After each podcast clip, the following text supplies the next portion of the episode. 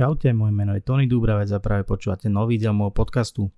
Hosťom najnovšieho rozhovoru, ktorý sa práve chystáte si vypočuť, bol Tomáš Brngal. Veľmi zaujímavý typek, podnikateľ, bol v rebríčku Forbes tridsať pod tridsať, získal kryštálové krídlo v kategórii startupov. Tomáš spolu so svojimi spoločníkmi vymysleli takú aplikáciu pre virtuálnu realitu, ktorá sa volá Human Anatomy vé er a vlastne pomáha študujúcim medikom lepšie a jednoduchšie a hravo sa učiť anatómiu. To znamená, že prostredníctvom headsetu si viete obzerať ľudské telo až fakt, že do hĺbky skrývať alebo pridávať vrstvy, viete si pozrieť cievy, viete sa pozrieť do mozgu, viete vletieť do tela, akože je to veľmi zaujímavý projekt. O túto aplikáciu sa teda stará Tomášova firma, ktorá sa volá Virtual Medicine. Neskôr založili aj sesterskú firmu, ktorá sa volá Virtual Everything, tá zase pracuje pre komerčných klientov a má za sebou tiež veľmi zaujímavé projekty. S Tomášom sme sa porozprávali teda o tom, že ako sa z človeka, ktorý túžil byť armádnym pilotom, stane jeden z lídrov startupového sveta na Slovensku, ako vidí budúcnosť virtuálnej reality, v čom si myslí, že ten ich projekt a tá ich technológia nejakým spôsobom unikátna a zaujímavá pre ich klientov a prebrali sme aj rôzne také osobné témy. Musím povedať, že Tomáš je fakt inšpiratívna osobnosť, veľmi ma bavilo sa s ním rozprávať, strávili sme spolu asi tri hodiny fakt, že výživného rozhovoru, teda tento, ktorý budete počuť, vy má asi hodinu a štvrť. My sme sa samozrejme potom ešte dali do veľmi zaujímavej debaty. K Tomášovi som sa dostal niekedy pred dvomi rokmi na konferencii TEDx, kde prezentovali práve Human Anatomy vé er a už odvtedy som ho mal tak nejako v podvedomí. Keď som si robil zoznam hostí, ktorých by som chcel niekedy mať na rozhovore, tak Tomáš samozrejme bol medzi nimi. Som veľmi rád, že sa nám to konečne podarilo a vznikol z toho podľa mňa veľmi zaujímavý rozhovor. Ospravedlňujem sa, ak tam budú nejaké technické nedostatky, ktoré sa môžu vyskytnúť, pretože Tomáš pri rozprávaní celkovo akože výrazne gestikuluje a prežíva to, takže občas tam bol nejaký otras mikrofónu a podobne, ale verím, že to neuberie na zážitku. Ešte predtým, ako vám teda pustím rozhovor, tak by som rád pripomenul, že ak neodoberáte tento podcast, tak budem veľmi rád, ak to spravíte práve teraz na Spotify, na iTunes, na Google podcastoch alebo kdekoľvek vy podcasty počúvate. Budem sa veľmi tešiť a vy každý týždeň dostanete do feedu vašej aplikácie nový diel podcastu a určite vám teda neujde. Tomášovi som samozrejme položila nejaké bonusové otázky pre Patreonov, takže ak vás to zaujíma, tak nabehnite na Patreon. Ak nie, tak smelo do počúvania tohto rozhovoru. Prajem vám príjemné počúvanie. Tomáš, čau, ja te vítam v podcaste, ďakujem ti, že si ma pozval k vám do ofisu. Ja ďakujem za pozvanie do podcastu. Čas, lebo ty si trošku taký, že rozlietaný typek skôr, že asi to nie je jednoduché. Povedz mi tak na začiatok, že ako sa vôbec máš? No, tak uh, primerane situácii. Okay. Takže je, je predsa len leto, je akože z časti je toho aj viacej, čo mm-hmm. sa týka Virtual Medicine, čo sa týka Virtual Everything, uh, tak... Uh, predsa len akože cítime, že, že ten výrobný sektor to zasiahlo, ale zároveň uh, si začínajú uvedomovať, ako potrebujú digitalizáciu a, a zvirtualizovať rôzne procesy. A teraz sme uh, dokončili jeden projekt pre Českú sporiteľňu, kde vlastne sme im zvirtualizovali, tak učia prácu za kasou uh-huh. a má to, že brutálne, brutálne výsledky, je reálne, čo robia tie tréningy, a v takom tréningovom centre v Prahe, že zo všetkých okay. miest tam navážajú ľudí a trvá to dva dni uh-huh. a vlastne vďaka tej našej inovácii, čo sme im vymysleli, to zvládnu za deň. Okay. Takže viem to ušetriť aj, aj veľa peniazí, dokonca tí ľudia tam už ani nemusia cestovať, Aha. môžu to robiť aj v lokálnych pobočkách uh-huh. a tak ďalej.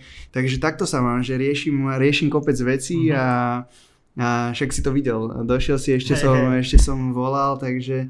Uh, je to, ja som akože zrozumený s tým, že, že podnikanie obnáša určitý životný štýl a ten životný štýl žijem a, a nejako akože sa nad tým nejako nezamýšľam, že teraz, že či to je, že extrémne náročné, alebo proste baví ma to. Uh-huh. Robíš odkedy vstaneš, dokedy ideš spať, samozrejme, že vieš si to organizovať a tak ďalej, ale, ale je to celkom hektické. Ako si tú krízu zvládol akože ty, že po osobnej stránke? Že pocítil si nejaké, že neviem, zmenil si si režim denný, však asi sa nemohol hlavne zo začiatku moc stretávať s ľuďmi a podobne, že? No hlavne ja som tým, že som študoval na lekárskej mm-hmm. fakulte, ja som študoval medicínu, tak som si uvedomoval, že čo reálne hrozí mm-hmm. slovenskému zdravotníctvu, lebo počas školy som samozrejme v nemocniciach praxoval a, a zažil som si, že reálne podľa mňa to zdravotníctvo bolo v kríze ešte predtým, ešte predtým v dosť výraznej.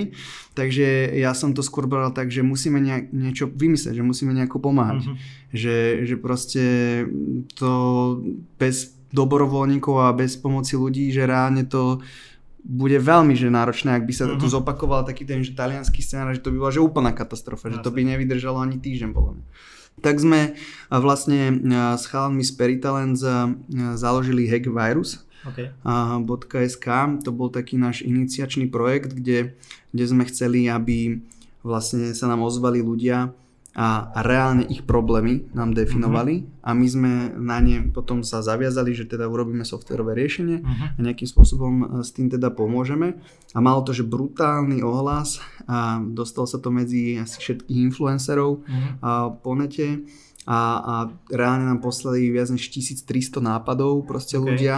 A tak nejakých dvestopäťdesiat dobrovoľníkov, akože vývojárov, mm-hmm. programátorov, hm, aj, aj akože grafikov a tak ďalej sa nám tam prihlásilo, čiže fakt, že veľký, veľký tím.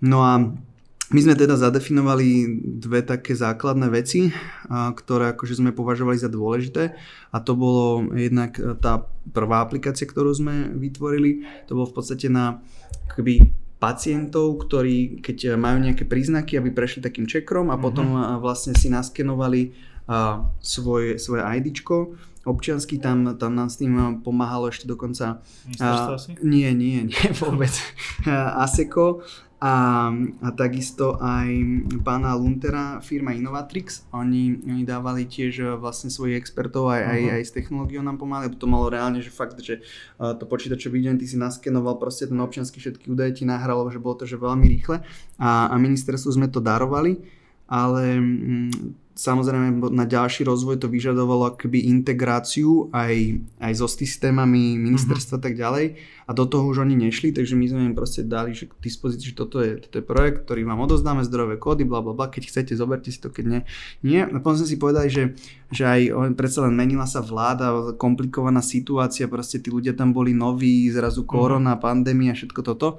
Povedali sme si, že, že poďme pomôcť nejako, kde to pôjde, že z dola, že nebudeme na to potrebovať nejako štát, alebo uh-huh. proste tieto kolosálne veci, proste to je vždycky zložité a veľa sa nám ozývali medici s tým, že, že oni ako keby ani že chcú pomáhať, ale nevedia sa úplne, že dobre zorganizovať, uh-huh. že sú v rôznych facebookových skupinách zorganizovaní a takisto, že a, nemocnice, že, že je problém s tým dostať tých medikov alebo zdravotníkov, zdravotníckých dobrovoľníkov tam, aby ich pomáhali. Tam si povedal, že OK, že poďme urobiť takúto platformu, nazvali sme to zme pripravení bodka es ká uh-huh. a, a tam vlastne akože je to brutálny úspech na to, za, za aké časové obdobie. Ja som veľmi hrdý na všetkých tých ľudí, čo sa do toho zapojili, lebo zapojilo sa do toho naozaj že veľmi veľa ľudí, aj, aj firiem, čo nám s tým pomáhali a, a reálne na tej platforme sa zaregistrovalo viac než tisícdvestopäťdesiat zdravotníckých mm-hmm. dobrovoľníkov, čo reálne pomáhali vo viac ako sto, päťdesiatpäť, pardon, päťdesiatpäť okay. nemocniciach. A čo robili tí ľudia? No, triáž, tie základné veci. Neviem, čo je triáž. A to je, že, že prídu, prídu pacienti do nemocnice mm-hmm. a teraz ich rozdielovať podľa toho, že či majú príznaky, nemajú príznaky, Aha, že či, okay. či chcú ísť, vlastne či pôjdu do toho stanu, alebo či pôjdu na oddelenie. Áno, príjem, mm-hmm. proste odoberanie vzoriek, najdôležitejšia okay. vec. A ani na to častokrát nemali vlastne tých dobrovoľníkov. A ono to je akože brutálna vec, že... že reálne my sme to samozrejme, to všetko, všetko to bolo robené zadarmo, uh-huh. všetci ľudia, ktorí na tom participovali, to robili zadarmo, a bez žiadneho nároku na honorár, a aj tieto veci, všetci dobrovoľníci to robili zadarmo a my keď sme sa na to tak pozerali, že OK, myslím, že, že Medirex dával tým zdravotníkom, ktorí odoberali tie vzorky okolo osem deväť eur na hodinu. Fakt? Uh-huh. A títo ľudia to robili že zadarmo uh-huh. a pomáhali že slovenskému zdravotníctvu. A ten efekt, ktorý akože keď sme sa to snažili nejako prepočítať, vyšlo, že, že reálne zdravotníctvu ušetrili okolo dvesto až štyristo tisíc eur mesačne. Okay. Iba tým, že dobrovoľne tam robili na osem hodín, dvanásť hodín proste uh-huh. a zo svojho voľného času tam išli a, a pomáhali. Čiže ja sa strašne teším, že ako keby sa aj to Slovensko tak zomklo, aj tá celá naša komunita. A, a podaril sa nám aj, aj takáto vec.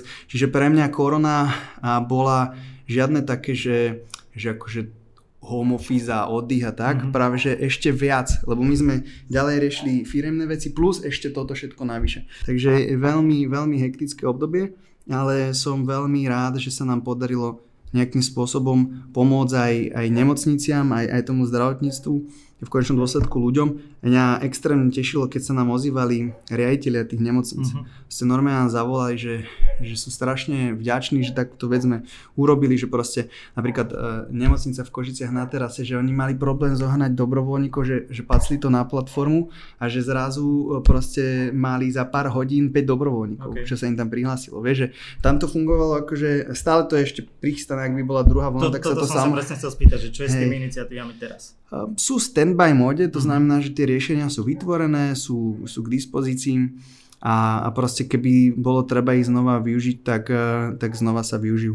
A tam naozaj treba povedať, že, že na tom sme pripravení, tak tam nie len akože Juro Gago, Andrej Krupa z Peri Talents, ale a, takisto aj Rado Mizera zo Solvdu a, a takisto aj Dušan Dufek a, z nula stovky mm-hmm. a, extrémne, extrémne veľkú prácu urobili.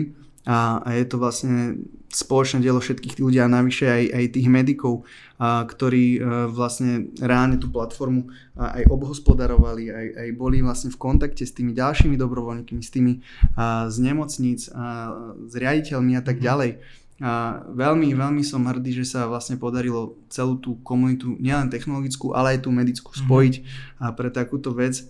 A oni sú všetci na, na tej stránke, aj tí hlavní napísaní na zme pripravení bodka es ká. Asi nemáme čas každého vymenovať, ale, hey, ale, ale to som len chcel povedať, že, že tí ľudia to naozaj robili nezištne mm-hmm. a, a pre celú túto spoločnosť a, a zaslúžia si určite ohodnotenie. Určite. Čo si ty myslíš, že kedy budeme v štádiu, kedy si povieme, že je tu druhá vlna? Pretože teraz je tých prípadov toľko, koľko ich bolo... v najhoršom. Hej, veľmi dobrá otázka. A nikto tomu nevenuje nejakú extra pozornosť. Áno, áno. Kedy povieme, že OK, je druhá vlna? Uh, ja akože osobne si myslím, že, že ľudia to budú vnímať viacej v tom jeseno-zimnom období aj kvôli tej chrípke. Mm-hmm. Keď to ešte bude skombinované s chrípkou sezónou, tak to bude, že bude peklo. A um, a viacej, vieš, je, je leto, je vonku pekne, ľudia to tak nevnímajú, mm-hmm. proste je, mm, je, to, je to strašne o tom, že ako sa na to pozerajú, proste aké sú tie vonkajšie, vonkajšie prostredia, celé tie podnety mm-hmm. okolo a vieš, aj, aj keď ako keby na začiatku možno boli aj, aj dobre, že boli vystrašení tým talianským scenárom a, a týmito vecami, našťastie sa to podarilo ukočírovať aj vplyvom a všetkých tých ako keby bezpečnostných uh, vecí, ktoré, ktoré sa zaviedli, bezpečnostných opatrení, ale aj zodpovednosti ľudí, že nosili rúška a všetky tieto veci. No a... a tak to asi súvisí s tým strachom práve. Určite, určite. Ale akože veľmi dôležité bolo, že, že tí lídri a, a tí myslím akože aj že prezidentka, premiér a všetci uh-huh. tí ministri a tak ďalej, že ľudia, ktorých a, dennodenne vydajú proste na obrazovke, v televíznych novinách alebo niekde, mali tie rúška, vieš, lebo keď sa pozeráme, že ako častokrát možno s tom zlyhali tí západní lídri, a, presne tak, toho som mal na mysli, a, že... Abo že, aj Boris Johnson, ne, ktorý nenosil rúška, ako je to dostal. Sociálny experiment, jak svinia inak, akože úplný extrém. No a potom, potom si to zažil na vlastnej koži. No je to, je to veľmi zložitá téma a akože buďme ešte vďační, že, že tá pandémia není extrémnejšia. Uh-huh. Lebo ľudstvo je že brutálne zraniteľné a my si to vôbec neuvedomujeme vplyvom každodenných povinností a tých životov, ale akože v realite, vieš, príde, príde takýto vírus a to vidíme, uh-huh. jak, jak to funguje. Teraz sa vedú také ešte, ešte posledné dve veci k tej pandémii, respektíve ku korone, že teraz sa vedú také diskusie, že či napríklad rúška už si máme zvyknúť, že to bude úplne bežná rutina ako v Ázii alebo niekde, že čo si ty myslíš? Akože... Mňa najviac, ja, ja vždycky sa rád pozerám do minulosti mm-hmm. a z minulosti môžeme častokrát čerpať nejaké vzorce, ako to môže byť aj v budúcnosti. Nemusí, ale môže. A vieš, takúto pandémiu globálnu sme tu mali pred sto rokmi mm-hmm. a na tých dobových fotkách sú vidno samozrejme ľudia s rúškami a okay. všetky tieto veci. Ale ťažko povedať, vieš, tam to prešlo, hej, mm-hmm. že potom sa už vieš, nenosili rúška a tak ďalej. Čiže je dosť možné, že na nejaké obdobie to bude, že must have. Mm-hmm. A, a ja, ja neviem fakt povedať, že či to bude rok, dva, päť, desať, proste mm. ťažko povedať. A, ale osobne si myslím, že, že ak sa nájde efektívna vakcína, A, a tí ľudia budú mať naozaj vôľu sa zaočkovať tak, že tá kritická masa sa zaočkuje, a, tak potom nebudeme musieť takéto veci riešiť. A, a čo sa týka tých rúšok v Ázii, a, tak a, vieš, a, je múdre, že ich tam nosia, jednak aj kvôli tomu smogu, mm-hmm. ktorý je tam extrémny, ale samozrejme aj kvôli tej preľudnateľnosti, že ich tam je na meter štvorci strašne veľa ľudí, ideš do metra a vieš, natlačí sa na to, čo extra. Má. A hlavne aj ten ich životný štýl, vieš, že, že proste fakt ako na tom trhu miešať tie živočichy a, a, a mm. zabíjať ich tam a meso, vieš. Ja som mal to šťastie, že som pocestoval aj z Lučincov, ja som tancoval v Lučinci mm-hmm. a, a veľa sme vystupovali aj v Číne, aj v Japonsku a tak ďalej. A, aj som mal možnosť na vlastné oči vidieť proste tieto trhy a tie veci a vieš no, akože ja, ako ja, by som to, ja by som to zavrel, ale yeah. tak je to ich životný štýl, proste mm. ťažko sa im to asi bere a, a nevedia. A keď to nevie ako keby komunistická Čína ten mm, trh ustražiť. ustražiť a zavrieť alebo reorganizovať tak, že v tejto časti alebo v tomto trhu sa bude riešiť len mm. to, v tomto trhu len to a v tomto trhu len to, tak to asi nebude vedieť nikto, lebo predsa to je taký re- režim, že kde im proste prikážu a... Oni vedia akože si to vynútiť, tak, keby chceli. Presne Jasne.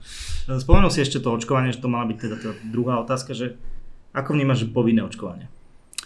No, ja to vnímam tak, že keď reálne sú štúdie, že reálne prejde ten proces. A tie procesy sú veľmi prísne nastavené, mm-hmm. keď e, vzniká nový liek, ako tie, tie, tie testovacie fázy a tieto veci, rovnako aj pri očkovaní.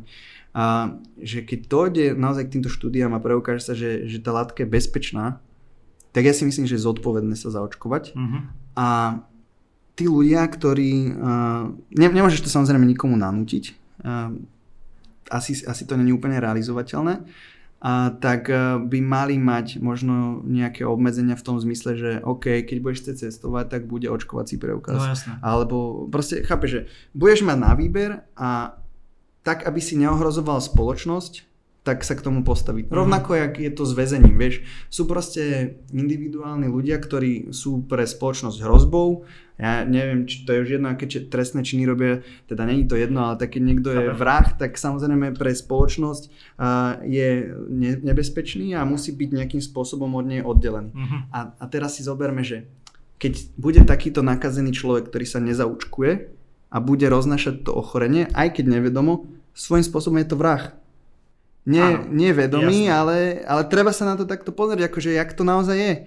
A, a keď akože dobrovoľne to bude roznášať, tak musí, spoločnosť sa nejako musí ochrániť. To znamená, že musí mu tam nejakým spôsobom zamedziť prístup na také citlivé mm-hmm. miesta alebo niečo. Čiže a, ja, ja sa na to pozerám takto, že hlavne, aby to malo, že zdravý rozum. Hej? Mm-hmm. Uh, ja aj akože presadzujem meritokraciu, to znamená, že najsilnejší argument vyhráva a, a najlepší nápad a, a ten, kto, a je úplne jedno, že, že kto ho presadí, ale keď je nikto iný nevie vyargumentovať niečo lepšie, tak uh, sa ide proste podľa Jasne. toho. Čo by si možno povedal, že na ten argument, ktorý podľa mňa akože je legitímny, že tá vakcína, ktorá sa vyvíja a pravdepodobne sa vyvinie čoskoro, že neprešla akože takým tým dlhým procesom, kedy sa mohli akože spätne zistiť nejaké negatívne dôsledky, že dá sa toto nejako argumentovať ľuďom, ktorí bojujú proti očkovaniu? To je veľmi ťažká téma a veľmi ťažká otázka. Ja sa priznám, že nie som až taký expert mm-hmm. v, v infektológii, vakcinológii a v týchto veciach, aby som vedel na to nejakú fundovanú odpoveď v argumentom, za ktorým mm-hmm. sa úplne že postavím a budem si ním, že sto percent istý.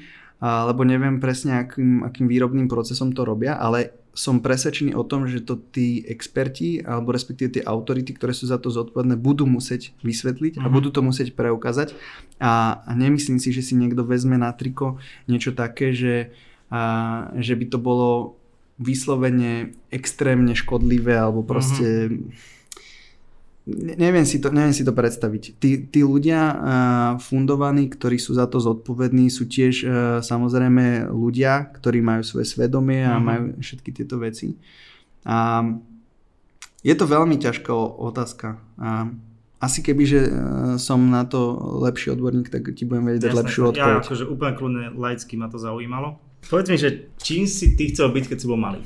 No, ja som, ja som dlho chcel byť že vojenským pilotom. OK. Kvôli čomu? Um, fascinovalo ma letectvo. Aj ten som videl.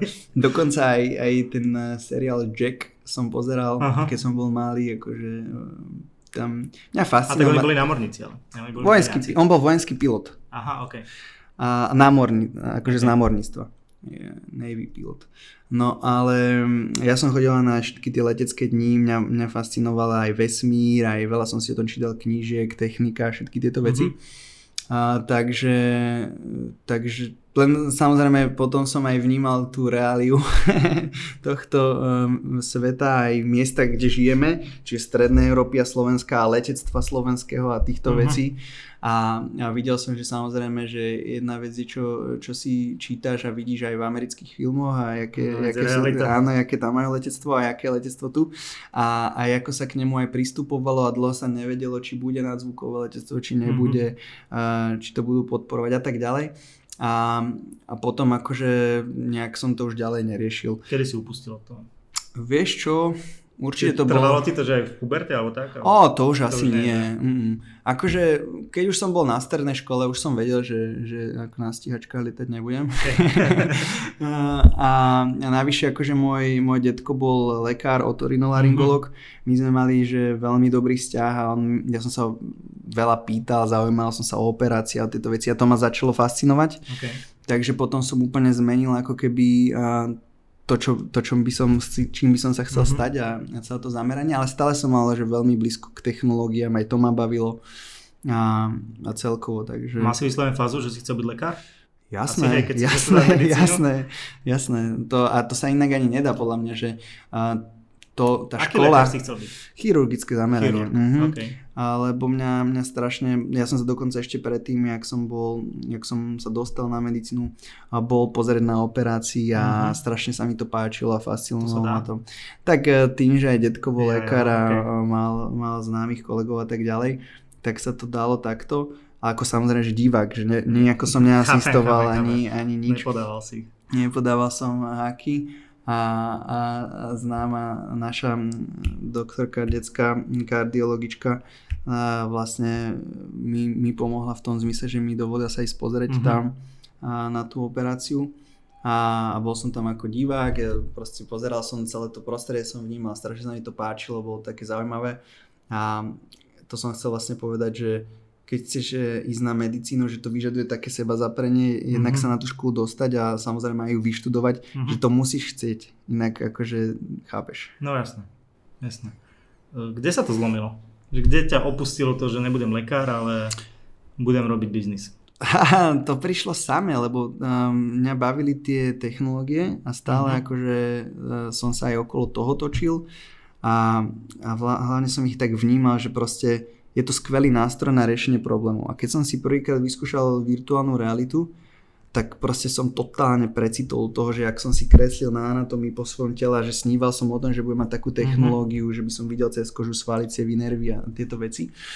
A, a proste som si to nasadil na oči a zrazu proste si bol, bol v tom tri dé priestore. A čo bola prvá vec, čo si skúšal?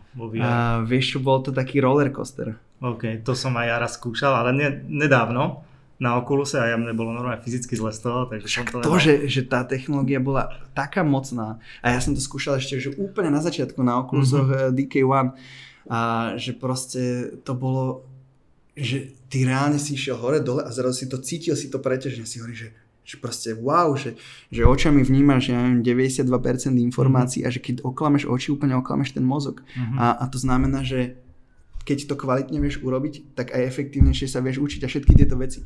Takže mne sa to hneď spojilo s tou anatómiou a začal som proste riešiť, že ako by sme to mohli dostať a, k životu, ale nepozeral som sa na to biznisovo. Vieš, ja som mm-hmm. sa na to pozeral akože na, jak na študentský projekt výskumný, my sme robili aj švočku a tieto veci, okay. že proste mňa, mňa to zaujímala tá tvorba a aj tieto kreatívne veci ohľadne, ohľadne toho, chcel som sa kopec vecí nových naučiť, takže ja som, ja som to bral ako školu, ja som to nebral ako, že teraz je biznis. Mm-hmm. A, ale samozrejme, že, že tým, že sme začali ako študáci, študentský projekt, ale postupne sme si uvedomili, že OK, že drahá technológia, treba nový hardware obmieniať, software, treba vývojárov, potrebuješ investíciu. Keď už mm. si aj zoberieš investíciu, tak už to je samozrejme, že záväzok. Okay? Ty musíš sa tak na to pozerať a samozrejme aj tí investori to určite vedia vycítiť z toho človeka, že či to myslí vážne, alebo to no, nemyslí to vážne. Presne tak. A, a ja som to už v tom čase začal akože vnímať vážne, že OK, tak ideme to naozaj urobiť, aby to nezostalo len pri nejakých snoch a, mm-hmm. a víziách, ale že poďme to reálne vytvoriť. A, a vtedy, vtedy sa to vlastne preklopilo do toho, že OK, a čo to všetko obnáša? A, a ja, aha, OK, budovať firmu, riadiť ľudí, stavať tým, prezentovať mm-hmm. to a tak ďalej. Celá stratégia, to, to je stále to, ešte aj dneska to vnímam ako školu. Mm-hmm. V tom, v tom zmysle, že strašne nový, veľa nových vecí sa učím, čo by som sa inak nenaučil. Ako si to zladil s tým, že si stále akože študoval medicínu? Že to asi no bol, samé o sebe medicína asi záhul? Hej, a to som ešte v tom čase tancoval v Lučnici a, a okay. mal som aj frajerku, dlhodobý vzťah a bol to, bol to naozaj akože extrém. Mm-hmm.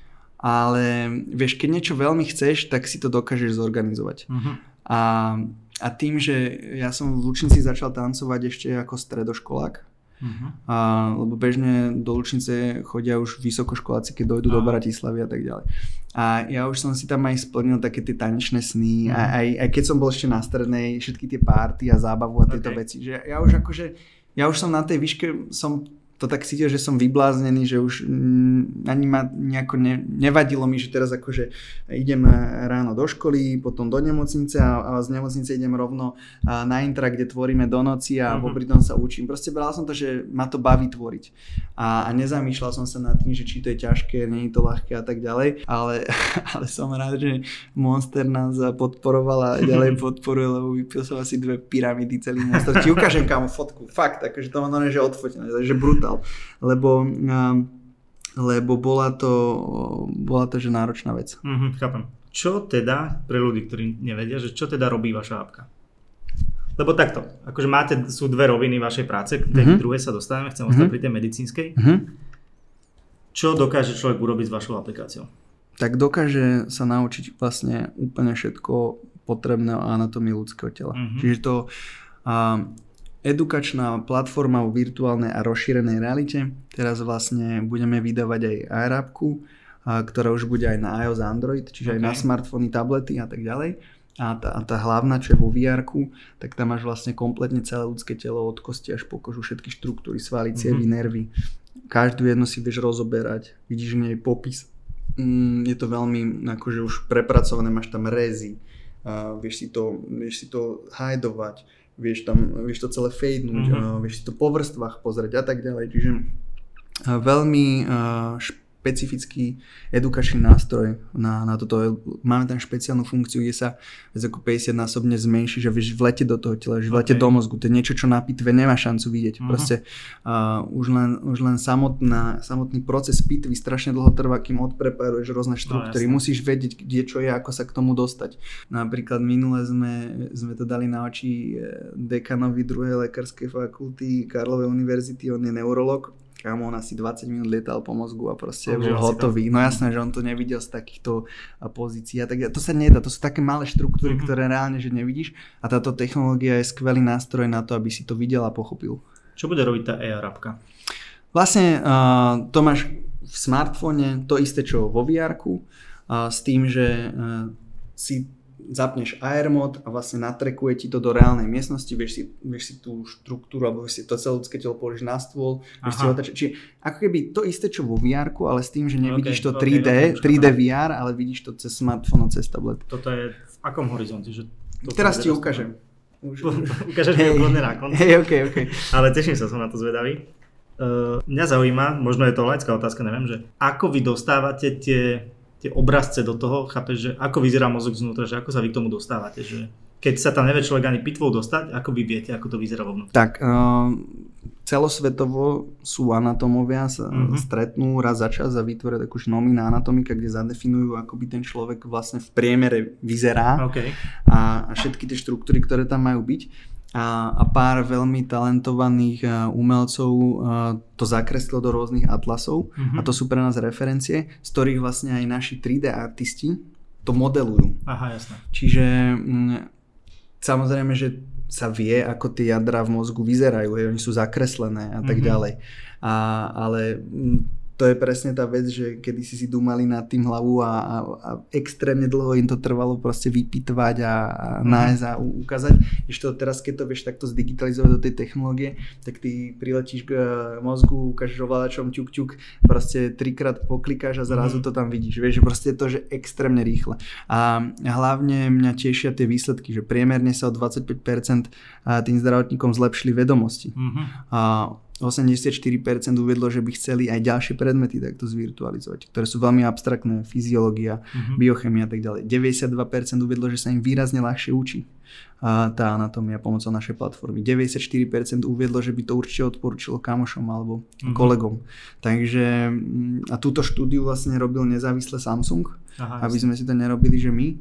A, a, a mňa to výsledky brutálne tešia. A hlavne keď potom stretneš, vieš, tých medikov alebo tých mladých zdravotníkov, my to máme na stredných zdravotníckych mm-hmm. školách. My, my máme vlastne tú produktovú líniu rozdelenú na extrémne detailnú vysokoškolskú verziu mm-hmm. a, a menej detailnú stredos, stredoškolskú okay. verziu.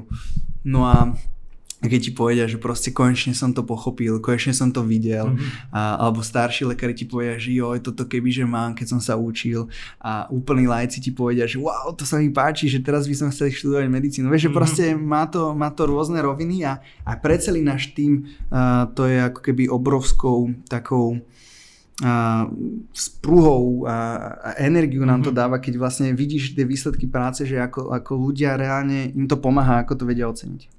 Myslíš, že sa to, respektíve vnímate, že sa to dá ešte nejako posunúť v zmysle tej detailnosti toho spracovania tela?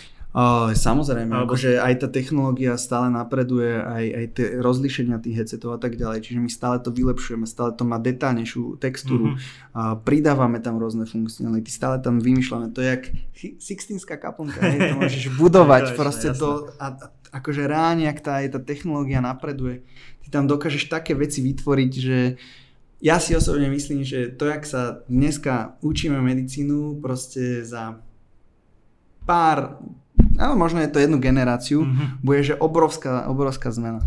A ako to viete, to je druhá vec, ako to viete posunúť v zmysle, že na iné predmety? Treba to vytvoriť. To je celé iba o, o tom, že uh, dos, nejakým spôsobom dostaneš alebo nájdeš na to funding mm-hmm. a zamestnáš tých ľudí a akože bude to sa to tvoriť. Tom, Jasné, že... tá technológia je obmedzená veľkosťou v podstate troma vecami. Veľkosťou tvojej predstavivosti, uh-huh. a času vývojárov a, a týmu toho ľudí, ktorí uh-huh. to venujú, čiže peniazmi. Jasne. A potom kvalitou toho hardwareu, kvalitou toho zobrazenia. Uh-huh. A do tej investujú giganti typu Facebook, Google, a Microsoft a tak ďalej, Sony, miliardy dolárov a, a posúva sa to, že brutálne raketovo, mm-hmm. akože tie skoky sú že extrémne, keď my sme začínali na našich zariadeniach, to je muzeálny exemplár úplne v skrinke schovaný, okay. vieš, a potom a, také už lepšie, že Oculus Go, čo ešte nemal pozičný tracking, bam, za rok došiel Oculus Quest so šesťosovým pozičným trackingom, že to vieš pohybovať, vieš to rukami chytať mm-hmm. a tak, že to je brutálny nárast tej technológie, čiže v podstate teraz sú, ako to, čo aj ja vnímam, mám najkľúčovejšie tie faktory, teda dva, a to je veľkosť tej predstavivosti, že čo všetko si dokážeš predstaviť tam vytvoriť uh-huh. a, a tých peňazí, ktoré máš na ten vývoj. Máte aj nejakú že konkrétnu víziu v zmysle tejto medicínskej časti, že dobre, teraz anatómiu máte zmáknutú a chcete zrobiť niečo, niečo ďalšie? Um, akože to...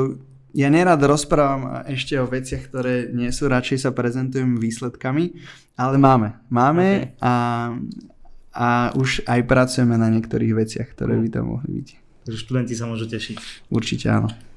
Uh, vy máte také dve roviny, že pre koho sú tie apky určené. Mm-hmm. Jedna je taká klasická bé dva cé, že ľudia si ju môžu áno, stiahnuť, áno. normálne na každom tom store. Tak. A druhá je taká, nazviem to, že bé dva bé, ale robíte to pre školy. Áno, ako vyslovene, že celé učebne tým dostanú. Okay. A teraz aj tá bé dva cé bude rozšírená práve o tú á er anatómiu. Mm-hmm. tak sa to aj bude volať ten produkt okay. store. A už, už reálne to máme schválené, my to chceme launchnúť takže o nejaké dva týždne uh-huh. plus minus. A, lebo reálne v septembri začínajú medici chodiť do škôl a, a, a tieto veci začínajú riešiť. Takže á er Anatomy bude verzia pre smartfóny, tablety okay. a, a klasická vé erková verzia, tá je už ktorá je dostupná. Koľko to, ak to nie je tajomstvo, že koľko to stojí takú školu? Keď chce mať toto, vy tam dávate desať hecetov nejak. No to, to si škola, to, my máme taký špeciálny cenník a, a to vlastne škola si nakonfiguruje. Aha, jasné, že to nie je akože jeden balík.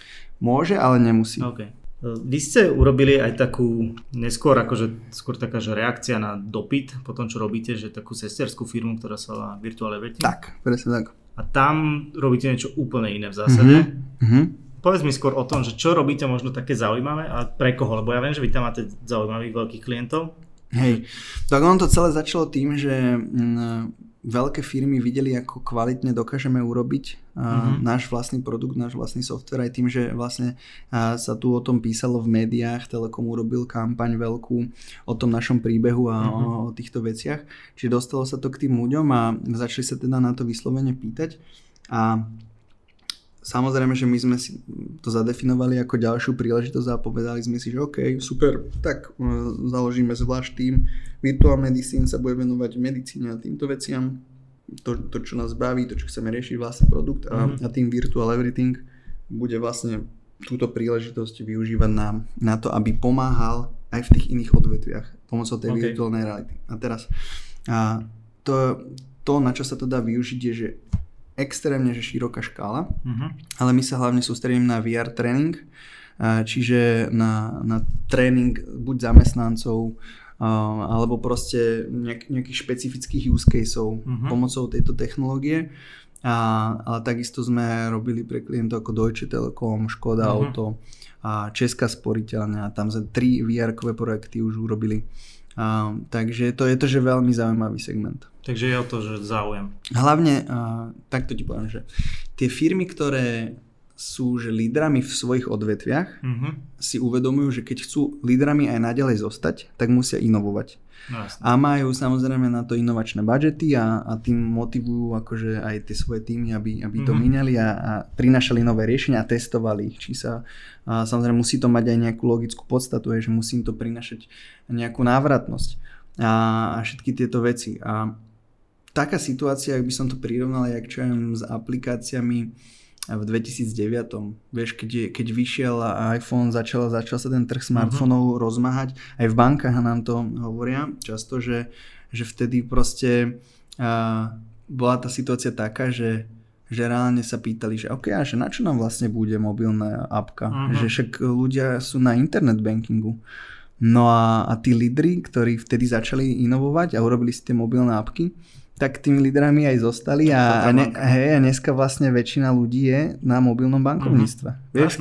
Čiže to je presne o tom, že, že tie firmy proste sú tie, ktorí ten vlak ako keby štartujú a tí, uh-huh. a tí ostatní už iba do ňoho doskakujú. Veču, tak. Čiže m, takto by som tú situáciu prirovnal, ale samozrejme je vidieť ešte aj rozdiel a medzi Spojenými štátmi a Európou v tom mm-hmm. prístupe k tej technológii. Tuto ide pomalšie, dokonca je rozdiel medzi Slovenskom a Českom. Že Česi sú rýchlejšie. Mm-hmm, sú, no. Takže, takže tak. Vy robíte aj pre, chápem, že Deutsche Telekom je pre matku, ale že robíte aj že pre zahraničných klientov? Teraz aktuálne? No. Okrem teda Telekom. Tak, okrem, okrem Telekomu podpísali sme dokonca rámcovú zmluvu z ExxonMobil, okay. priamo z Louisiany, z okay. ú es á. Ako jediná európska firma si nás vybrali, lebo videli vlastne tú kvalitu, čo dokážeme vytvoriť dokonca a pri tom výberovom procese si dali vyrobiť ešte špeciálne demo. Mm-hmm. Na tom videli, čo sme im dodali, že to fakt, že, že brutál. No a to je akože obrovský ropný koncern, bohužiaľ teraz akože tou koronakrízou výrazne poznačený, mm, alebo práve akože tento sektor dostal že veľkú ranu. A, a celé je to teraz aj kvôli tomu spomalenejšie, ale, ale to je taký akože že veľký zahraničný mm-hmm. uh, klient, ktoré, ktorého sme našou kvalitou že pre, uh, presvedčili a, a takisto keď české firmy alebo Deutsche Telekom ako nemeckú firmu bereme ako zahraničných klientov, mm-hmm. Českú sporiteľňu. Česká sporiteľňa, inak to musím ich že brutálne pochváliť za to, že ako, ako majú nastavený že inovačný mindset. Mm-hmm. Že od, ostatné banky uh, za nimi že zaostávajú. Fakt? Mm-hmm. A aj tým ich driveom, že vlastne za, za pomerne krátke časové obdobie sme už im deliverli tri, tri projekty uh-huh. vo vé erku a teraz na, na Slovensku len s prvým začíname, čo uh-huh. sa týka vé erka. Koľko to zvládnete urobiť za rok kapacitne? Lebo asi aj tí tri dé artisti nerastú na stromoch, že ne, nerast, je to obmedzené. Hej, nerast, nerastú na stromoch, ale uh, veľmi to záleží od toho, akým spôsobom dokážeme technológiu recyklovať. Čiže od špecifického mm-hmm. projektu. Hej? A, a samozrejme aj od toho, že, že ako technologicky ďaleko je aj tá firma. Mm-hmm. Čo sa týka Škody Auto, tak vieš, oni majú tie, tie auta reálne vymodelované v autokede. Proste mm-hmm. to vieš vytlačiť v podstate v tri dé tlačiarni. No, čiže že tam, tam už je, tam to nevyžaduje až takú námahu mm-hmm. tých tri dé modelérov, ako napríklad, keď sme anatómiu tvorili od piky. Hej. Mm, jasno. Čiže veľmi je to špecifické, a, ale, ale to, čo ma na tom strašne baví, je, je to, že, že reálne proste môžeš vytvárať nové veci, mm-hmm. ktoré tým firmám vedia, že buď ušetriť náklady, alebo zvýšiť efektivitu, alebo majú na nich há erkový efekt. Mm-hmm. Vieš, alebo aj marketingovo to vedia využiť, že, že akože široká paleta tých use caseov, mm-hmm. na ktoré to vieš napasovať. Čo si napríklad robili, že pre Škodu? Lebo ja viem, že ja som videl také video, kde sa dali rozobrať dvere. Hej, hej, hej. Čo ste pre nich... Ale to... O čo to je? Ide o to, že aby oni, keď niekto nastupuje, tak mu dali tréning? Áno, áno, áno, áno, presne. Tréning pre servismenov. To proof okay. of concept projekt, kde vlastne uh, tí, tí technici mali vyslovene celý ten manuál toho, uh-huh. jak sa rozoberajú tie dvera, čo všetko tam majú robiť, zvirtualizovaný. To uh-huh. znamená, že oni presne chytili ten objekt, dali, videli, že mali návod, hej, že chyť uh, tento motorček, zasuň ho do dverí. Okay. On, on zasvietil, mal ho chytiť a zasunúť. Keď to urobil zle, tak musel znovu. Vieš, uh-huh. že proste reálne sa učia na svojich chybách. A teraz, keď si to rozanalizuješ, to je že brutálna vec, lebo tí ľudia neničia žiaden materiál, uh-huh. je to, že extrémne škálovateľný, to vieš okamžite poslať do rôznych pracovísk, dokonca aj na stredné odborné školy, uh-huh. kde učíš svojich budúcich zamestnancov, im nemusíš tam reálne poslať nový model toho auta, uh-huh. ale pošleš im ho tam zvirtualizovaný a zdigitalizovaný. Oveľa efektívne sa, sa ten človek učí, lebo vníma to jednak očami, vníma to haptikou, robí, jasné. Áno, a dokonca aj textu speech funkciu si tam pustíš aj uh-huh. ušami, čiže reálne sa učí vlastne aj na svojich chybách, aj s, rea- s reálnym virtuálnym objektom a, a zapamätá si to, že oveľa rýchlejšie. Takže to je že brutálna vec. Aj sa to už že reálne v praxi používa u nás? Alebo teda to bolo v Čechách? V Čechách. V Čechách, v Čechách oni, si to, oni si to normálne vždycky tú technológiu že otestujú, mm-hmm. testujú a tak ďalej a potom vlastne nejakým spôsobom ďalej s tým pracujú. Kde ty vidíš možno, že budúcnosť virtuálnej reality? Nechcem povedať, že takú tú absolútnu, že budeme žiť vo virtuálnej realite a stretávať sa, ale skôr takú, že päť až desať rokov. No, akože pri tomto vývoji ja osobne si myslím, že veľká vec bude, keď uh, napríklad Samsung alebo Apple, jeden z týchto dvoch gigantov, mm-hmm. vydajú á er headset, okay. uh, ktorý, lebo v tom akože masovom ponímaní si myslím, že á erko bude rýchlejšie masové ako vé erko. vé erko má veľmi špecifické segmenty, v ktorých máš brutálnu hodnotu, mm-hmm. pre tých užívateľov alebo pre tých konzumerov, kde žiadna iná technológia im takú hodnotu nevie dať, čiže preto potrebujú na to vé erko. Ale, ale vo veľa veciach ešte nemá také mm-hmm. využitie, preto ako keby ešte stále není masové. Ale á erko sa podľa mňa reálne bude dať využiť v každodennom živote proste tých ľudí a, a bude môcť výrazne pretransformovať mm-hmm. to, ako ľudia pracujú s počítačom. Tak, jak bol obrovský skok dotykové displeje, tablety, uh-huh. smartfóny, lebo zmenili spôsob, akým ľudia pracujú s počítačom. Smartfón je v počítači, je to že extrémne výkonná, extrémne výkonné hardverové zariadenie, keď si to porovnáš s desktopmi uh, pred aj, aj desiatimi rokmi, hej, uh-huh. tak proste už je to oveľa výkonnejšie.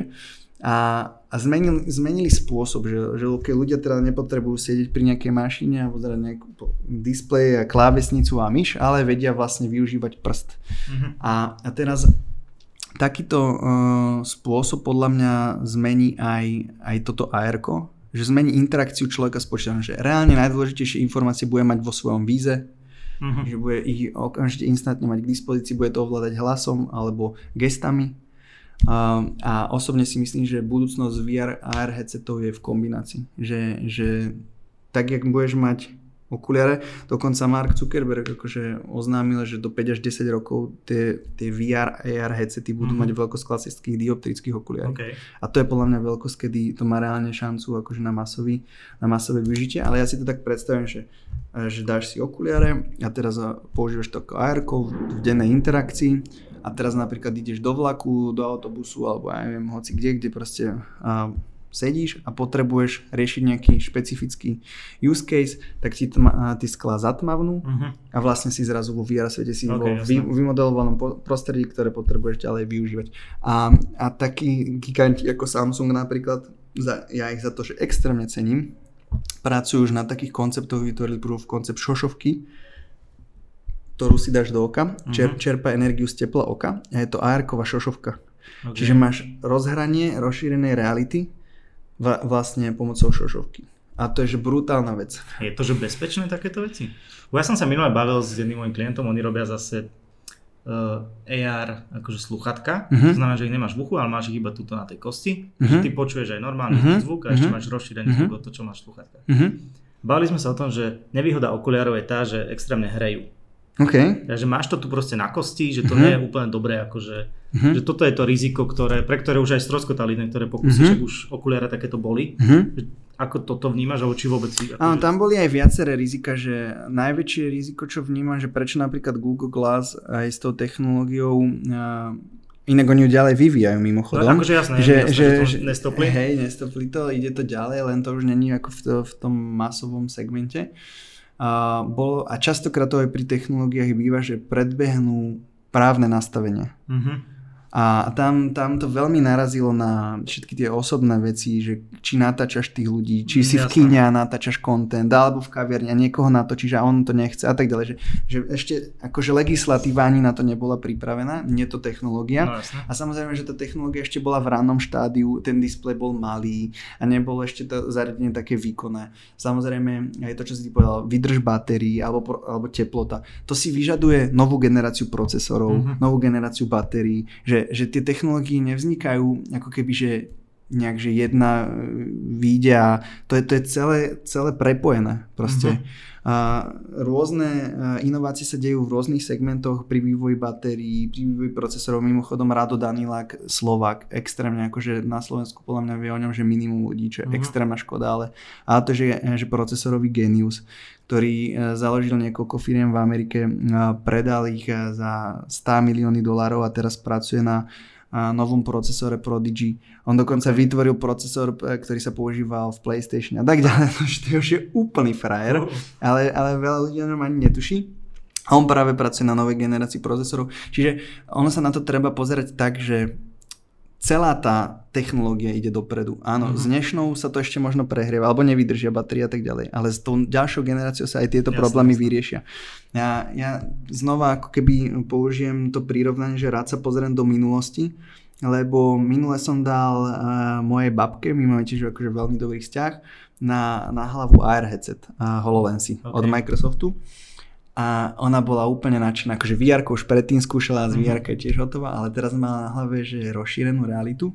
A ja som sa tak na ňu pozeral a som tak rozmýšľal, že čo tak asi mne môj vnuk alebo vnúčka dá, keď to bude opačne. Hej? Že, že ona keď bola mladá v mojom veku, tak neboli poriadne televízory, mm-hmm. hej, ledva bolo rádio, auta boli úplne na začiatku, lietadla vôbec, vieš, no, že, že proste, že aký extrémny skok to ľudstvo urobilo proste a, a, že, a že keď to urobilo taký obrovský skok zavtedy, takže čo to urobí v tom mm-hmm. mojom ponímaní, lebo uh, nám ľuďom sa podľa mňa strašne ťažko predstavuje tá exponenciálna krivka, to, to, ak, to extrémne zrýchlenie mm-hmm. tých technológií, uh, ktoré totálne mení spôsob života, spôsob školstva, zdravotníctva, všet, nabúrava to proste aj spoločenské veci a tak ďalej, lebo, lebo to ide tak rýchlo, že, že sa tí ľudia nedokážu tomu ani prispôsobovať, mm-hmm. ani, ani ako spoločnosť častokrát, ani ako legislatíva a tieto veci, čiže um, uvidíme, ak to pôjde, ale ja osobne si myslím, že, že vo veľa veciach nám tie technológie dokážu že oveľa zjednodušiť život. Vieš, ani vtedy, vieš, keď bola babka, neboli umývačky, no, práčky. Vieš, to sú, to sú základné veci, čo dneska ani neriešiš. Kedy si, akú efektivitu ľudia mali, koľko času strávili tým, že museli prať v rukách, mm-hmm. ne? Vieš, proste, keď si tak vezme, že uh, aj, aj to, ako ľudia trávia životy, že, že tvoj deň mm, nemá reálne dvadsaťštyri hodín, lebo ty aspoň osem v ideálnom čase prespíš, hej? Čiže reálneho vnímania v ideálnom čase povedzme, že šestnásť hodín, hej? A teraz z tých šestnásť hodín, osem priemerne, hej, keď človek stráví v práci a teraz, čo ja viem, hodinu, dve cestovaním a potom na nejaké osobné potreby, keď má deti a tak ďalej, domácnosť, koľko mu reálne ostane času, vieš? Ale všetky tieto inovácie ako práčka, umývačka, počítače, zvyšujú to, koľko vlastne on toho života reálne vie prežiť v zmysle toho, že čo chce. Ako chce, jasne. Tak. Čiže ja si myslím, že, že v tomto nám um, reálne tieto technológie budú vedieť, že extrémne pomôcť. Znieš, že by si mi vedel na to odpovedať, takže čo je taká technológia, ktorá teba akože že sa nám tešíš, alebo si myslíš, že to fakt, že bude a bude to úplne, že no, zlomové? Je jednoznačne Arko. Akože, uh-huh, ja brutálne tomu Arku verím. Hral si aj Pokémonov? Uh, Pokémon Go, Pokémon. Stiahol som si to, nechodil som ich, do, nechodil som ich, nemal som na to čas, ale, ale videl som, že čo to urobilo s ľuďmi, mm-hmm. ako ich to vťahlo do deja a akú interaktivitu, engagement a všetky tieto veci to u nich proste zaznamenalo. A, a to je jednak jeden z tých prúvov, prečo si myslím, že tá technológia, keď bude už mať rozumnú veľkosť, rozumný mm-hmm. výkon, a reálne zmení ten mm-hmm. svet. Ono hlavne asi je to, že to má človek v mobile, ktorý má už tak či tak, že to je ten prístup k tomu je oveľa jednoduchší. A, a na začiatku to určite aj bude tak, že uh, tie, tie okuliare budú využívať výpočtovú kapacitu toho smartfónu, no, vieš, ale postupne možno už budú až také, že budú samostatné, mm-hmm. vieš, že už nebudeš môcť potrebovať ani, ani ten smartfón.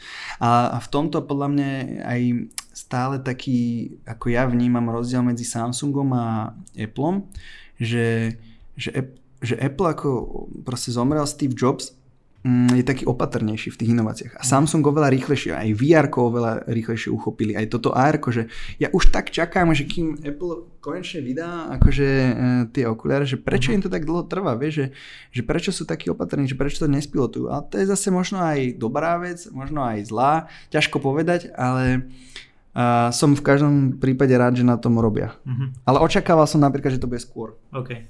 Ktorý headset by si mal človek podľa teba kúpiť, keď sa k tomu chce dostať? No akože úplne najlacnejšie tie na, na vyskúšanie vé erka sú cardboardy. Že kde si strčíš mobil? Áno, kde si strčíš smartfón a cardboard stojí, ja neviem, dve eurá. No, proste to je fakt cena kávy, ale neviem čo. A vie si tú technológiu vyskúšať, vie sa s ňou nejako žiť. Potom má drahšie tie plastové headsety, tie dvadsať eur, tridsať eur. Taký, že reálny. Že... Aj to sú už reálne headsety, ale akože keď chceš, že momentálne najlepší headset na trhu, ktorý mu dá najlepší zážitok z vé erka, tak jednoznačne Oculus Quest. Áno. Uh-huh. Uh, pozičný tracking, kvalita vyhotovenia, jednoduchosť, je to standalone headset, nepotrebuješ k tomu žiadne káble, žiadne senzory, žiadne počítač. Super, proste dáš si to len na hlavu a ideš. A my dokonca sme ako Oculus Trusted Partner, jeden z mála vývojárov nás považujú za top desať vývojárov na, okay. do, top desať percent vývojárov na svete a nám posielajú vlastne dopredu ešte zariadenia, ktoré nie sú k dispozícii. Tak. A čo je brutálna vec, že ak vyšiel Quest, tak tiež akože ešte si mal a stále aj máš ovládače k nemu, mm-hmm. ale už reálne je funkcia, že to vieš ovládať rukami. Fakt, mm-hmm. že ti to načíta ruky. No, že brutál, kámo. A, a, a to, je ten, to sú tie skoky, o ktorých hovorím. Vieš, mm-hmm. že, že tie skoky sú že fakt, že rýchle. To je taký zážitok, že kedysi, kedysi, no však iba aj pred troma, štyrma rokmi, keď sme niekam išli a brali sme, že há té cé Vive a brali sme celú škatulu a stojany a káble a všetko je, že kým si došiel proste s dvoma kufrikmi aj, a dneska dojdeš s Questom, ktorý je, že do ruky headset a položíš ho na stôl a máš to všetko. Vybavené. A za aký krátky čas. Mm. Vieš, že, že, že toto ma fascinuje, že, že, že to je brutál. Ako vnímaš deti a technológie? Predpokladám, že ty si asi skôr, že pro. Hej, s, s rozumnou mierou. Okay. Ja si myslím, že, že úlohou rodičov a úlohou spoločnosti je deťom vysvetliť pozitíva, možnosti, mm-hmm. ale ukázať aj negatíva a nejakým spôsobom moderovať to, ako s tými technológiami mm-hmm. pracujú. A, aby ich to úplne že nevtiahlo a nepohltilo a, a malo to nejakú rozumnú mieru. Ja som v tomto extrémne vďačný aj, aj svojim rodičom, ako ma vychovávali. Mm-hmm. Veľmi rozumne, podľa môjho názoru. Aj, aj prístupom k tým technológiám, aj, aj pri týchto veciach. A, že, že dbali na to, aby som ako keby... Uh, mal ich k dispozícii alebo vyskúšal ich a, a chápal týmto prínosom, ale zároveň aby som trávil čas aj v reálnom svete, reálnym životom, aj to, že som tancoval, blablabla, uh-huh. proste tieto všetky ďalšie veci. Čiže je, a stále to bude iba väčšou a väčšou zodpovednosťou rodičov uh-huh. a spoločnosti v zmysle školy, myslím, v tomto prípade, že školstvo, ako bude viesť uh, tie deti k tomu, lebo... Uh, To už vidíš aj na tých malých deťoch, vieš, keď rodičia nemajú čas im venovať a šupnú im do ruky tablet alebo smartfón, tak tie deti reálne vedia pri, pri tom prisedieť celý čas, oni si tam poklikajú, veľmi rýchlo sa zorientujú, veľmi rýchlo to vedia ovládať. Trojročný synovec tak ovláda YouTube. Chápeš? To a je extra. To je brutál. Čiže že tie deti to budú mať prirodzené a je dôležité, aby, aby to vedeli, lebo tá digitálna doba bude, už teraz je našou mm-hmm. dobou, ale o to viac bude ich dobou. No jasno. Vieš, a... a ale treba všetko samozrejme s rozumnou mierou.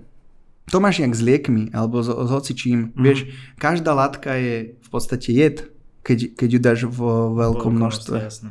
Uh, sleduješ slovenskú startup scénu? Tak, jasné. Akože...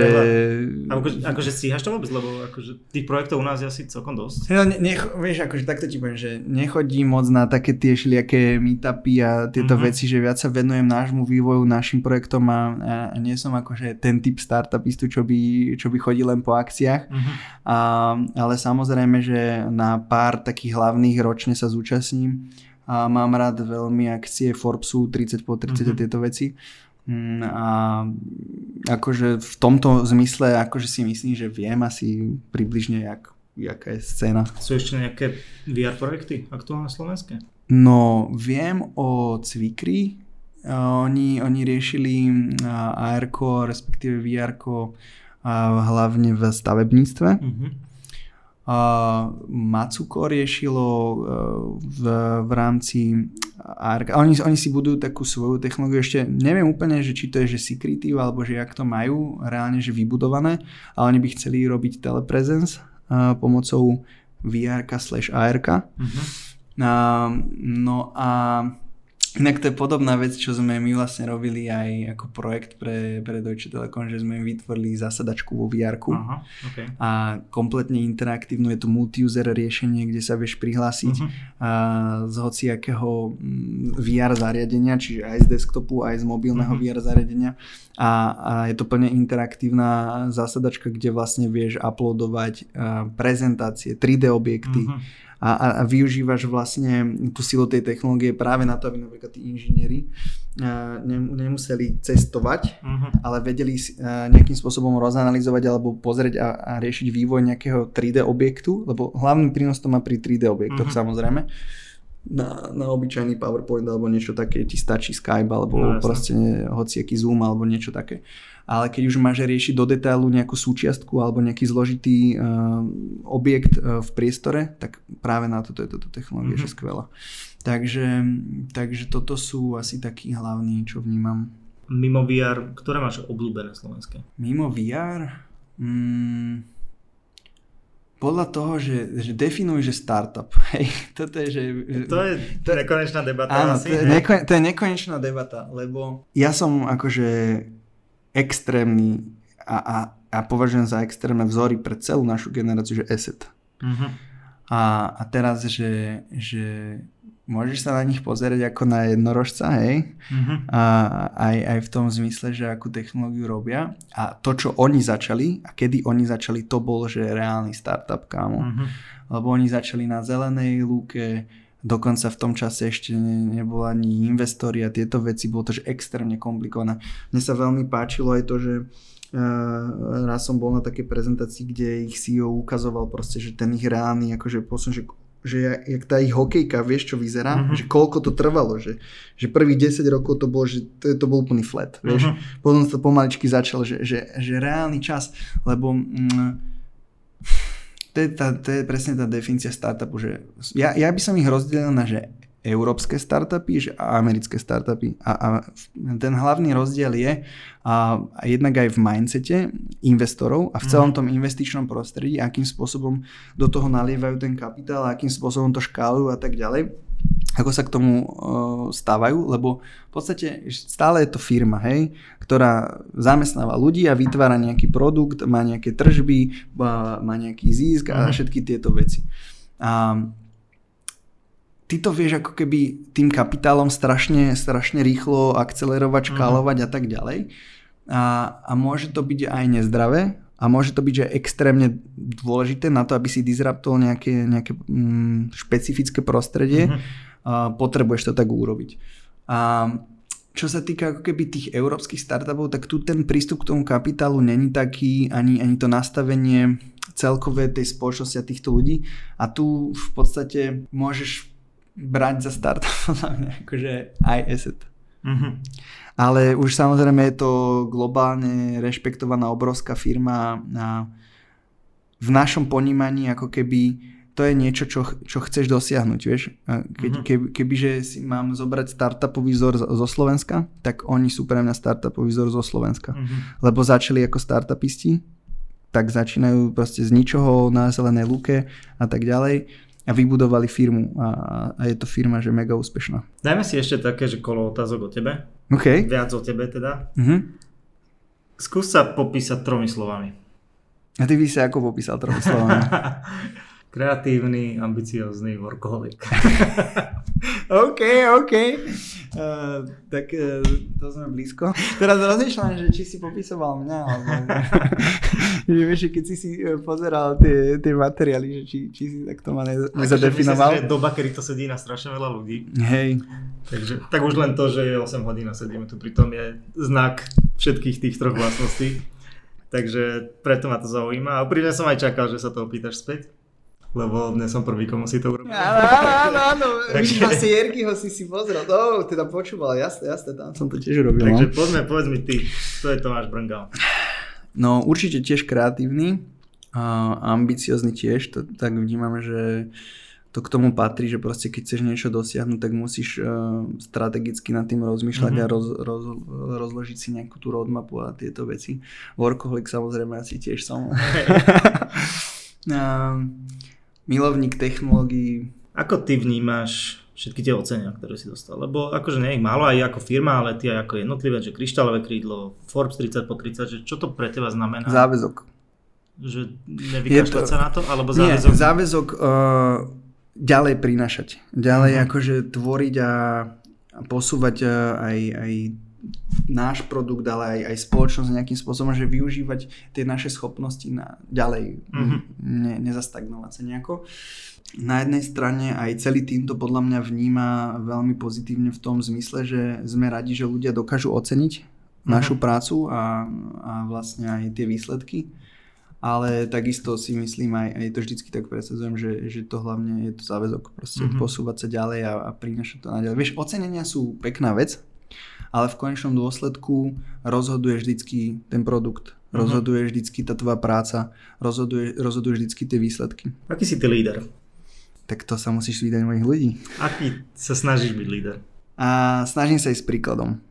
Že, že... že nie si šéf, ale líder. Hej, akože meritokracia je pre mňa základ. Uh-huh.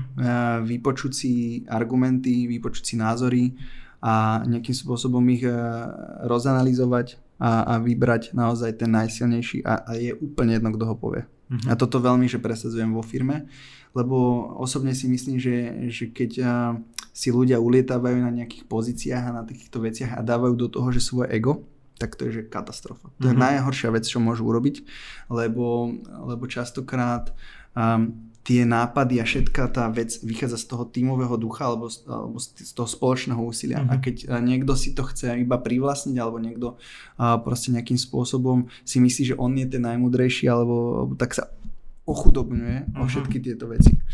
Takže na toto si, na toto si snažím dať že extrémny pozor. Ja neviem, ja, ja sa snažím na to pozerať strašne ako keby pragmaticky. Mm-hmm. Že skúšam sa vžívať do, do tých ľudí, veľa sa ich pýtam a hlavne aj, aj toto prostredie, kde sme. Vieš, že proste mojou úlohou ako lídera je vytvoriť také prostredie, aby sa tu dobre cítili, aby sa radi mm-hmm. chodili, aby si tu vedeli oddychnúť, preto máme aj bazén, hej, robíme v kreatívnom priemysle, potrebujú občas sa švácnú do vody, aby ich to nakoplo, uh-huh. aby proste nejaký kopla ich múza, hej, jak sa hovorí, alebo si trošku, trošku sa zrelaxovali. A proste neviem, ja si myslím, že stačí mať zdravý rozum a, a kriticky sa pozerať na seba a na ostatných uh-huh. a, a na to, čo ti hovoria, a na to, čo, by chcú, na to, čo chcú, pýtať sa ich na to, že aké sú ich e, sny, ciele, vízie. To je celé o tom. Máš napríklad nejaké pravidelné jeden na jedného stretnutie alebo niečo? Máme akože naše leadershipové stretnutie uh-huh. vždycky v pondelok, okay. kde si určíme akoby tú prácu na celý týždeň uh-huh. a, a v piatok, kde si to ako keby rozanalizujeme, čo sa stalo, kto, čo, čo urobil, neurobil, prečo a, ako, a tak ďalej. A, kde si, a, a takisto máme akože roadmapu na dlhšie obdobie, uh-huh. to si s tým porovnávame. A, a keď mám mať, že, že one to one, tak vždycky to je podľa situácie. Že nemám presne stanovené, ale keď cítim, že niekto potrebuje, alebo ja potrebujem mm-hmm. s niekým sa porozprávať, tak sa proste s ním porozprávam a hotovo. OK, okay, že je to také voľné. Hej.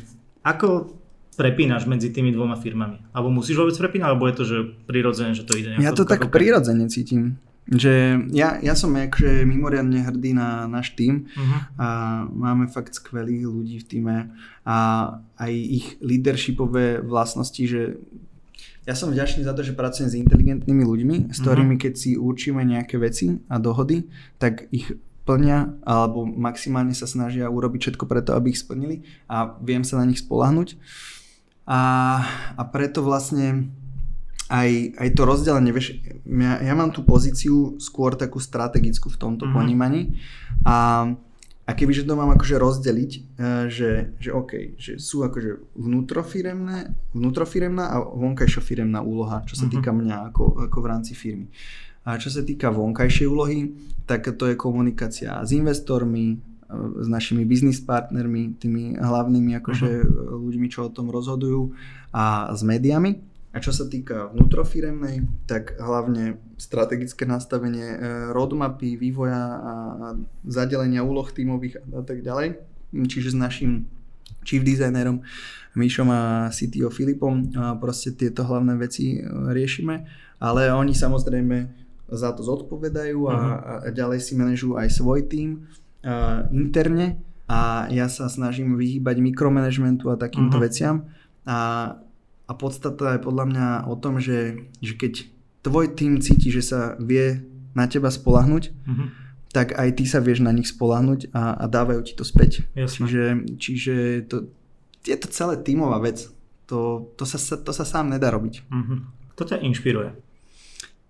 Ty kokso, ja sa snažím hľadať inšpiráciu v každom človeku. Fakt, akože nechcem, aby to vyznelo ako klišé, ale aj, aj, aj moja bývalá akože bola vždycky z toho taká, že vždycky keď dojdem niekam do spoločnosti aj nových ľudí, uh-huh. ja sa ich zvyknem veľa pýtať a že kto sú, čo robia, no, čomu sa venujú. Tak jak teraz teba, keď si došiel, som sa pýtal, že jak si pracoval a tak ďalej. A snažím sa akoby v tých ľuďoch a každý má niečo inšpiratívne a to je kam úplne jedno, či to je proste nejaký generálny riaditeľ alebo to je bezdomovec, čo ti vie odovzdať, lebo aj u toho bezdomovca sa, sa vieš zamyslieť nad tým napríklad, aké chyby urobil, mm-hmm. čo ho tam dostalo a, alebo prečo tam je a, a tak, takže snažím sa ako keby otvorene vnímať očami, ušami svet okolo seba mm-hmm. a, a v každom možnom. Niekedy si príde ako taká špongia, vieš, že proste hey, hey, iba hey, nasávaš. Nasávam, no. Keby si mal povedať konkrétnych ľudí, ktorých napríklad že rád sleduješ alebo že extrémne si vážiš ich prácu alebo niekoho, tak koho by si povedal? Tak z toho technologického sveta, uh-huh. samozrejme na Slovensku sú to jednoznačne eseťaci, ale, ale je tu že mega veľa šikovných aj, aj Lunters, Innovatrics a tak ďalej. Proste uh-huh. dá sa tá inšpirácia nájsť hocikde. Z tých svetových samozrejme Bill Gates, čo dokázal Elon Musk, a Steve Jobs, to, to sú také klasiky, aj, aj Zuckerberg, aj, aj keď chyby robia tieto veci, skúšam ich nejakým spôsobom vnímať, analyzovať. Bezos, vieš, proste tiež, čo dokázal je obdivuhodné. akože tá inšpirácia sa dá fakt akože s každom nájsť. Nemám nejakého úplne že jedného proste mm, nejako vypikovaného, že, a, že to by bolo ten. A, ale m, aj čo sa týka tých vecí, som vnímal leadershipovo. A vieš, to už začneš ty od rodičov. Proste, asi to je to, že sa snažím byť vnímavý, že, že proste od, od tých ľudí okolo mňa. Aj, aj napríklad, keď som v Lučnici tancoval, profesor Nosal, vieš, aj, aj on bol obrovská osobnosť. On bol vo folklore, hej. Uh-huh. A proste a, obrovský líder. Aj uh-huh. toho, čo, čo vytvoril, ako viedol tých ľudí, ako ich dokázal motivovať a tak ďalej. To som tiež veľmi nasával. Aj a, aj ego, ako napríklad uh, rapper, my, my sme kamoši, ja som vlastne... Ty si pre nich robil. A ja som chodil aj z jeho ženy sestrou šesť rokov, no, čiže my sme veľmi, veľmi blízky si, aj ja som, som im pomáhal. Ja som to videl dneska na LinkedIne, že ano, ty si ano. robil pre tvoj Tatko Records a na to som sa vlastne chcel opýtať, že uh-huh. ako sa toto stalo? Práve vďaka tomu, že uh, Sonča bola, bola moja priateľka, uh-huh. frárka šesť rokov, ona bola tiež folkloristka, okay. my sme s Lučnicou došli vystupovať do, do Piešťan a jeden uh, môj kamoš Lučničiar, uh, on tancoval predtým s ňou, lebo on, ona tancovala v Slnečnici, v takom súbore uh-huh. v Piešťanoch a on nás uh, akože zoznámil a potom sme boli na tej chate a začali sme sa baviť, kamoši, blablabla, až z toho vznikla láska, vzťah a všetky tieto veci. A tak som sa vlastne dostal aj, aj k Egačovi a on, veľa ľudí ho vníma rôzne, aj v kontroverzných rovinách, však je reper a, a tak, ale ja som mal tú príležitosť aj to šťastie ho spoznať akože z takej veľmi osobnej a ľudskej stránky. Mm-hmm. A on je podľa mňa, že extrémne dobrý človek, aj veľmi talentovaný a hlavne ľudia ho vnímajú možno iba ako z toho, samozrejme, jak sa prezentuje, ja im to ani nezazlievam, však to je normálne, nemajú ho ako inak spoznať. Ale on, je, on vie byť veľmi hlboký vo veľa veciach, aj v rôznych témach, s ním sa môže baviť o vesmíre, o technológiách, mm-hmm. o hocičom. Proste je veľmi aj, aj vzdelaný, sčítaný a všetky tieto veci. A tiež zaujímavý, zaujímavý líder v rámci mm-hmm. ich scény. Vieš, že, že akože tie líderské uh, schopnosti a líderské postupy a tak ďalej vieš vypozorovať u rôznych ľudí mm-hmm. a, a rôznych, rôznom spektra a to je jedno, či sú to že ľudia z biznisu, alebo z umenia, alebo z rodiny, alebo z hocikadiaľ, proste stačí iba vnímať, podľa mňa. Mm-hmm. A, a toto akože tomuto to pripisujem, že, okay. že kde čerpám inšpiráciu. V ľuďoch okolo seba. Mňa ako marketéra zaujíma, že aký máš ty vzťah k sociálnym sieťam? Lebo nemáš ich ako nástroj. Hej, odinštaloval som si. A máš vypnuté notifikácie na Messenger, to bol pre mňa... Asi si prvý človek, ktorý reálne viem, že, že robí biznis, proste, že technologicky je úplne zdatný a nemá to. Že prečo? Uh, vnímam to ako nástroj, ale uh-huh. vnímam to aj ako nástroj rozrušenia. Uh-huh. A ja chcem byť tým pánom toho, kedy to využívam, kedy mi to slúži a nechcem byť otrokom toho. Uh-huh. Čiže... Uh, Takto sa na to pozerám, že keď je situácia, že viem, že to potrebujem, tak viem, kde to nájdem a viem sa k tomu dostať a viem to využiť na to, na čo to má najväčší prospech. Ale dávam si pozor na to, aby som sa nestal toho otrokom. Jasné. Máš možno, že obľúbenú sociálnu sieť? Kde ťa to možno, že máš menej výčitiek? Menej Lebo výčitiek. Iné je scrollovať na Facebooku, kde proste máš samé správy a niečo, a iné je na Instagram, kde máš možno kamošov a podobne. Jasné, chápem, na čo narážaš. Um, Takto, na, na pracovné veci LinkedIn, uh-huh. na osobné veci, uh, akože písanie si, uh, tak uh, Messenger, uh-huh. alebo, alebo proste Instagram uh-huh. uh, v zmysle storyčok. Ja, ja hlavne, keď, keď som na Instagrame, ja si nepozerám moc uh, feed, uh-huh. ja si skôr len storyčka pozerám. Teraz sa snažím ten svoj čas investovať do toho, kde vidím, že má najväčšiu pre mňa nejakú návratnosť uh-huh. alebo proste zmysel. Ale uh, takisto napríklad uh, si pamätám, že, že Egač začal s Instagramom že extrémne skoro. Ja som ho vtedy ešte ani nemal uh-huh. a ja som ho spravoval Facebook uh-huh. a zase jeho až tak Facebook uh, moc nebavil. Mňa tam bavili tie štatistiky a všetky uh-huh. tie veci uh, okolo toho. To som vnímal, že extrémne, tam som veľa naučil o tom a tak ďalej. A, a Instagram bol zase taký, že som ho vnímal, že... že ok, ľudia tam dávajú pekné fotky. Ale potom, jak začali updateovať tú apku, na, na tie sociálne siete sa treba pozerať aj ako keby v tom časovom horizonte a na všetko sa vlastne treba pozerať na tej časovej osi. Že ako náhle to uh, tam popridávali tie, tie rôzne funkcie, A veľmi šikovný ťah bolo, že zo Snapchatu prebrali tie storička. Tak zrazu to začalo mať úplne iný význam a proste zmenil som svoj, svoj vzťah alebo prístup k tej sociálnej sieti a nainštaloval som ju a založil som si tam konto. Proste. Teraz idú to isté urobiť TikTok. Fakt? Teraz vznikla taká funkcia Instagram Reels. Aha. A to sú vlastne tiež krátke videá pätnásťsekundové. Tiež tam všetky tie možné možnosti úprav a máš tam efekty kadejaké a hudby si tam vieš pridávať. Aha. A tiež sa to robí normálne, že v stories a je to akože extrémna konkurencia TikToku. Pustili to akurát, keď v Indii zakázali TikTok nedávno. Fakt? Kvôli tým čínskym Aha. napojeniam. Uh-huh. A tak vtedy to tam Instagram spustil akože, a India bola tretí najväčší trh TikToku. Brutál. Takže brutál krok a už je to aj u nás. Takže mm-hmm. už vidím, že nejaké prvé experimenty s tým sú. No a toto je podľa mňa tá vec, že, že aj, aj tí lídri v tomto v prípade Facebook veľmi múdro urobil, že vtedy mm-hmm. kúpil ten Instagram a je to ako keby monopolizácia možno, sa na jednej strane tak dá na to pozerať, že, že vedia tie funkcie skopírovať a ak tú firmu nekúpia, tak ju zničia, tak Snapchat podľa hey. mňa zničili, akože, alebo výrazne obmedzili jej určite, rast určite. Um, týmto. A, a to je, že, že obrovská sila a že takú moc majú. Ale teda späť na tú, tú otázku, že ktoré tie sociálne siete. Instagram stále v mobile mám, LinkedIn stále v smartfóne mám teda. Uh-huh. A Messenger tam mám a, a, a Facebook tam nemám. No. Ale zase ja neviem, možno zase zmením názor. Ťažko, ja, ja budem stále, uh-huh. ja stále analyzujem proste tieto veci a nechcem ani preto nikdy nejako do budúcna hovoriť e, veci, uh-huh. lebo ten svet sa tak rýchlo veľmi posúva, že, že ty ako keby e, si e, vnímaš tie ostatné vplyvy alebo uh-huh. tie veci, čo sú tam a, a ideš tou cestou, ktorá je efektívna. Počúvaš podcasty? Občas si vypočujem.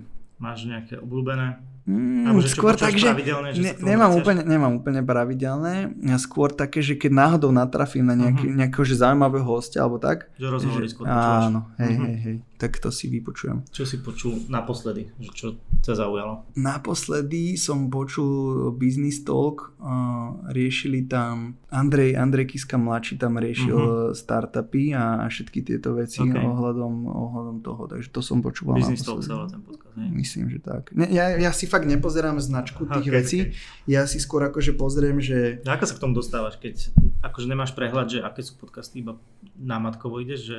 Ne, buď to niekto šerne, alebo, Aha, alebo mi to niekto pošle. Uh-huh. Dobre, posledná otázka. Ja mám potom ešte tri také bonusové pre Patreonov. Uh-huh. A posledná otázka je, že kde ťa ľudia môžu nájsť a niečo sledovať, že ako žiješ, ako pracuješ. Uh, tak... Ja si celkom akože chránim súkromie a tieto mm-hmm. veci, ale dosť veľa pracovných vecí, alebo takých, že pracovných, a keď nájdem aj niečo zaujímavé, dávam na Instagram. Okay. To, to mám takú naj, ako keby teraz sociálnu sieť, že najviac tam komunikujem. Alebo LinkedIn. Okay. Uh, Dobre, tak ja ti ďakujem, ešte si dáme teda tie zvyšné otázky pre jo. tých, čo dopočúvali sem, tak díky, čaute. Ďakujem ešte raz veľmi pekne za pozvanie a pekný deň vám prajem. Ja,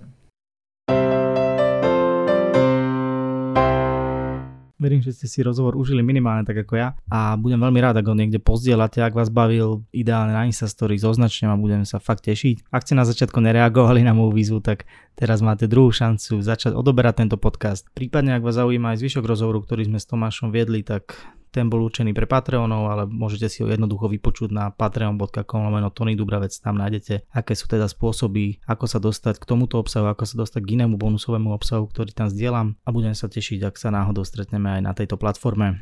Takže toľko odo mňa, ďakujem vám ešte raz, že ste počúvali a teším sa opäť na budúce o týždeň. Čaute.